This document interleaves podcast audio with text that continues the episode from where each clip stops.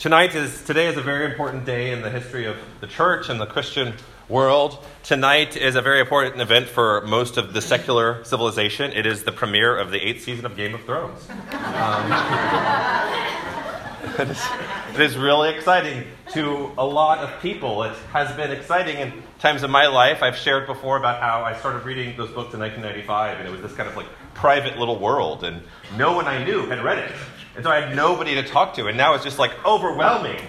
There's so many theories and ideas and a lot of weird stuff going on. Um, but one of the um, one of the characters that didn't make it to to the TV show um, is a is a young guy, and he's he's on a boat. Um, he's met on a boat, and he's um, what happens. And so in the in the fifth book, in the Dance for Dragons, he's kind of this Tyrion, the little dwarf. I mean, I'm going to go super detailed. This is great. I'm going to lose all of you. Um, he meets him and plays this game with him, and is going along, and then realizes who this person is. And this person is someone who's been prepared for his whole life to be king.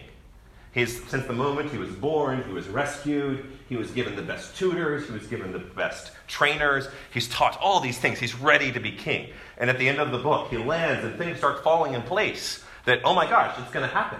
That they're going to win these amazing battles, and he's going to be king, and he's going to he just get, get the throne, sit on the iron throne, which in the books is much bigger than the little thing, dinky thing on the show. But um, it's going to happen. Except the problem is, right after it happens, this is, this is speculation, but I'm pretty sure it's going to be happening. The book hasn't been written yet. Uh, but it will be soon, and I will, I will be correct about the speculation. But right when he gets like everything he's prepared for his entire life, it's all of it has been coming up to this moment. He's going to have acclamation from the crowds. All the people will be, yes, we finally got those those evil ones off the throne, and you're going to be the true heir. You're going to be the true heir. And then the dragons are going to come and blow everything up. The future that he expected, the future that everyone expected, is going to be destroyed in a pile of dragon fire. Now. Now, I thought about this a few years ago in relation to my ordination journey. that I started my journey of ordination in the United Methodist Church back in 2002. It took a long and winding road, it took a lot of turns, but I was excited it was going to happen. I saw my future before me. I thought years and years and years of ministry, wonderful ministry um, in many places, a long, long ministry here at Berkeley, and lots of things. And then um, General Conference happened, and it was like dragons came and blew that future to smithereens. And I don't know what is going to happen, but the future can be overwhelming. And oftentimes, because we don't know what it is going to be, in certain times in our life, it seems like the future is, is steady, it is continuous, and then events happen that shake it. And often, though, even when we think our future is steady, there's events that are shaking it, that, but we're just not looking too closely. My friends, we are continuing our series on the deep end, on those times in life when it overwhelms us. And today we are looking at how we can be overwhelmed by the future. One of the ways of being overwhelmed by the future is found in Psalm 13. How long will you forget me, Lord? Forever? How long will you hide your face from me? How long will I be left to my own wits? How long will my enemy keep defeating me? For some people, the future always seems bright, it seems exciting. For others, it seems like we just need to get away from this present. It is the present that is overwhelming. Maybe the future will be different, and we long for that future. This is a psalm from the early days of David when he was running away from Saul and seemed like life was overwhelming. It was prayed often in exile. Has been prayed often since then. How long, O Lord? That longing for a future of cohesion, for a future that we know what is going on. In the passage before the gospel reading for today is one of those very confusing parables of Jesus that he doesn't just tell us exactly what's going on um, which is so sad because it's, it's so great when he tells us, well, this is what this means, and this is what this means. Like, awesome, Jesus, thanks. I love that.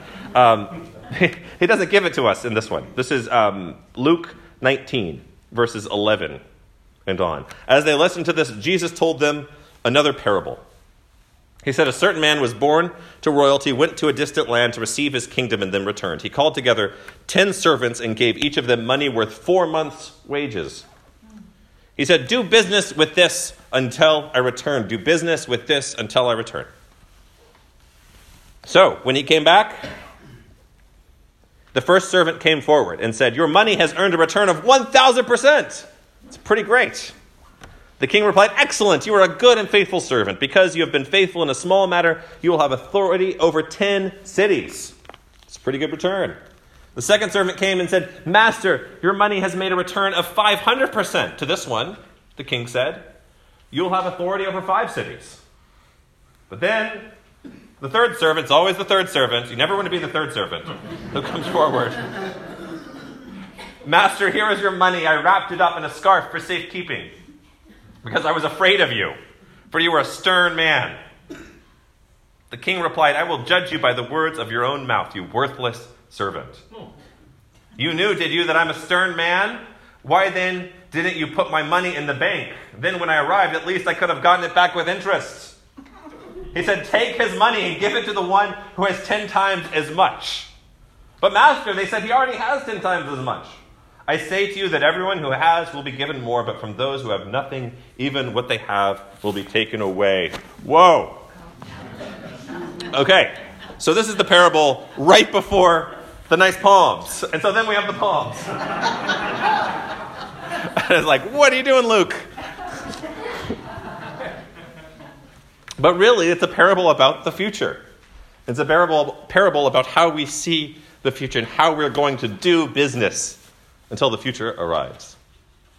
How we're going to live into that future. And the response of the third servant seems pretty harsh, but it is also a response I think often I have had, and probably many of you have had, about the future. And that is trying to avoid thinking about it. Apathy. Head in the sand. I can't control it, so I'm not going to think about it. Inaction which is itself is another form of anxiety. And these are, these are ways of addressing the future. And I think it's so important to realize that this is how we frame the Palm Sunday. This is how we frame what's going on when Jesus enters Jerusalem. He gets to Jerusalem and goes through some really concrete places. Luke notice, um, notes Bethphage and Bethany and the Mount of Olives. These are concrete places. The geography of the, the Near East is important for Luke. These are concrete places. There are people right this second in Bethphage and Bethany on the Mount of Olives who are on pilgrimage, walking the very streets that Jesus walked.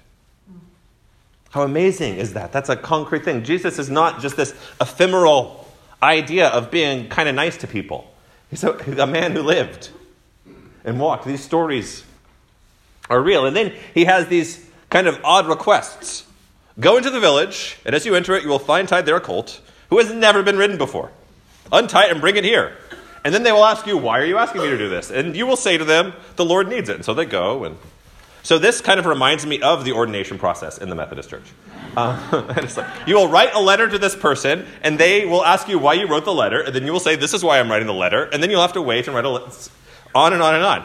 Um, and it's also like at the, on Maundy Thursday when he gets ready to go. He's like, okay, look for a person with a jar of oil on their head, and then follow them, and there will be a room above. It's like, what is going on? Can you just tell me where to go, Jesus?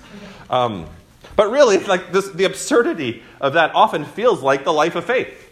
That we are doing these things that in the moment can seem absurd. Like, Jesus, why are you asking me to love this person? Really? Like, I mean, haven't you met them? Like, oh my gosh. I have to deal with them again. It's like they showed up again. I'm not talking about any of you. no. But the, the, places we go and the things we do matter. The people in our lives matter. And sometimes, especially in the present, it is hard to understand why. And it seems as absurd as walking ahead and looking for a colt tied who has never been ridden before. I don't know how you noticed that. Um, I don't know if any of you are horse or donkey people, um, but that's pretty amazing to be able to say that is, a, that is a colt that has never been ridden. But that is what go and love your neighbor, go and love your enemies, go and feed those who are hungry. It's so absurd in the moment. And then he rides on this cult. Jesus rides, and the people lay down their clothes for him. They lay down blankets. And I think a lot of them were thinking, now that's a nice, young, handsome rabbi. Look at him writing in here. He is going to fix all our things. He's going to solve all the things. That's what we want. Let's that, that Jesus, that Rabbi Jesus, he's going to go in and he's going to put the Romans in their place, and then we'll be on top of the Romans. And it'll be great. It'll be great. And I think so often that's the box we put Jesus in, that he is going to solve all our problems but not ask us to do anything else. That he's going to get make sure that we don't have the bad things in our life we're just going to take care of and then all the stuff we like to do we'll just keep on doing. And we don't have to be bothered with other people. And I think that's so often that is the heart of this day. That is the heart of Palm Sunday, of a people who are longing to make their lives a little simpler without having to love anyone. But Good Friday is coming. We don't know what our future is. And our faith is not and cannot be in our own knowledge of that future. The everything that Jesus transforms is so much more than what we can expect. It's so much more than what we can ever imagine. The future that God imagines and creates and saves for us is anything, is so much greater than what we can imagine. It is a lot more like Psalm 131 than Psalm 13. Instead of the psalm of How long, O Lord? It is, O Lord, my heart is not lifted up. My eyes are not raised too high. I do not occupy myself with things too great and too marvelous for me. But I have calmed and quieted my soul. Like a weaned child with its mother, my soul is like a weaned child that is with me. O Israel, hope in the Lord from this day forward. I think this Psalm 131 is a great psalm of contemplation, of resting in God, of resting in love, of not rushing off, but also not staying silent, of not, sometimes from a distance, contemplation and apathy can look like the same thing, but they are different. Just like it can look like you're praying when you're sleeping, or it can look like you're sleeping when you're praying. Sometimes that's okay. If you ever try contemplative prayer, it's okay to fall asleep while you're doing it. But, but it, it's so, the important thing is not what it looks like, but what you are doing. Contemplation leads to action, contemplation of resting in God. Resting in our future with God, not our future, not our knowledge of our own future resting in God and acting in God, being thankful for what God has done, and not being passive about the expectation to love concretely in this world.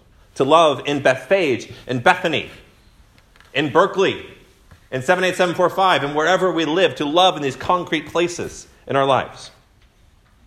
Embodying hope is found in this both and, in this contemplation and action, in this present and future because the stones themselves will shout.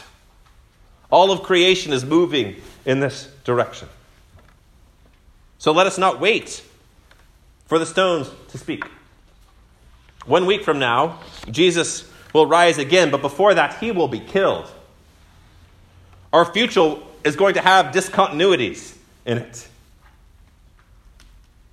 There is going to be a rupture and so our faith cannot be in the continuities we expect, but in the God who is the Alpha and the Omega, the beginning and the end. We cannot expect a three step plan to get to our own personal utopia. That will not work. There's not one weird trick to fix the universe. Instead, we are offered our hope in the Alpha and Omega. We have the privilege of being a part of this middle way.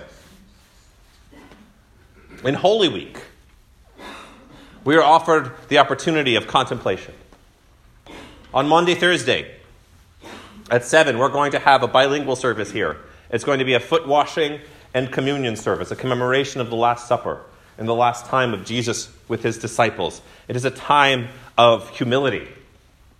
I talked about foot washing this week with the chapel at the Child Care Center and all the kids. And it was like, do, Does anybody, after the day, when you take off your socks, do your feet stink? And they were like, Yeah. do you want to touch other people's feet? No. Even three year olds don't want to touch other people's feet. Nobody wants to. Like, that's the point of foot washing. Like, it's not something that people are eager to do, or eager to be like, oh, here, touch my feet. Like, no. Nobody wants that. But that, that's the humility found in it. The power that this action that is reserved for servants is the one that the master does. That Jesus offers to wash his disciples' feet. And it's connected especially with baptism. That in the same way, John the Baptist said, Oh Lord, are, I'm not fit to untie the thong of your sandal. Peter says, Oh Lord, let me wash you. I am not fit to receive it from you. So often we feel that, oh Lord, it's just me. You shouldn't be doing this for me, but God still offers himself to us. On Good Friday at noon, there will be a brief service of the seven last words of Jesus. Will be definitely a time of contemplation, a time of silence, a time of song, a time of readying and stilling our hearts. Contemplation of just just thinking about something for more than 15 seconds. In this world that try and denies that and forces us to move from this to that and this to that and this to that and resting in a moment of like, oh my gosh, Jesus died. What does that mean for me? What does that mean for this world? On Good Friday, on evening, we're going to have our cantata an opportunity in song to hear praises to God, but as well, it, is going to be weaved into the story of Good Friday, the story of the trial and the crucifixion, in a way of hearing in a different way, contemplating in a different manner. That not everybody receives and understands and learns from being spoken at over and over by a guy in a black robe. That sometimes we need to hear songs to receive God's word. On Easter Sunday, we're going to have our sunrise service, which is not for everybody, I understand. It's at 7 a.m., but it is a powerful moment. Of the sunrise service is a time of remembering the very first preachers of the good news of Jesus Christ, who were the women who came to the cave. They came to the cave to wash his body and they were, turned, they were responded by an angel who said, What are you looking for? Jesus is not here. He has risen. And so they ran away and shared that news. He has risen. And then we were going to have a celebration of Easter, a celebration of resurrection. But before that is Good Friday. There is not an easy, neat jump from Palm Sunday to Easter. It would be nice sometimes to feel like that. Sometimes it's nice and we, we feel like we can skip over. I, I, there's some moments in TV shows I don't like, so I sometimes like watching it by myself so I can just fast forward. I'd be like, I don't really want to hear this conversation. I just fast forward through it. Um, Alina really understands that. we, we can't fast forward through Holy Week. No. We can't fast forward through hard times in our lives. And what's so powerful about this week is especially remembering it and connecting it to those times when we felt alone. Those times when we said, Oh Lord, please take this cup from me. Those times when we said, Eloi, Eloi, lama sabachthani. My God, my God, why have you forsaken me? Those times when we, like the psalmist in Psalm 13, How long, O Lord? That we can't just snap our fingers and be like meek and humble. We need to rest in those moments as God rested in them and showed us that we are true and real. It is real to grieve, it is real to hurt, but that is not the end of us. This week, the world turns upside down. The future is not what we expect, it is more. The king who comes does not simply defeat the Romans, he defeats death. But first, he will break bread with his disciples. First, he will wash their feet. Then he will pray. Then he will be arrested and tried and tortured. Then he will be killed. Before Easter, there is Good Friday. Before our future arrives, we have a present that is broken, where the stones themselves are crying out. I encourage you to take this time this week to contemplate, to rest, to not rush forward, to welcome the Lord in your lives, not with palms, but with your lives, to welcome the Lord. May your heart not be lifted up too much. May your eyes not be raised too high. May your hope not be in yourself and in your five year plan, but in the Lord. From this time on and forevermore. In the name of the Father, and the Son, and the Holy Spirit. Amen.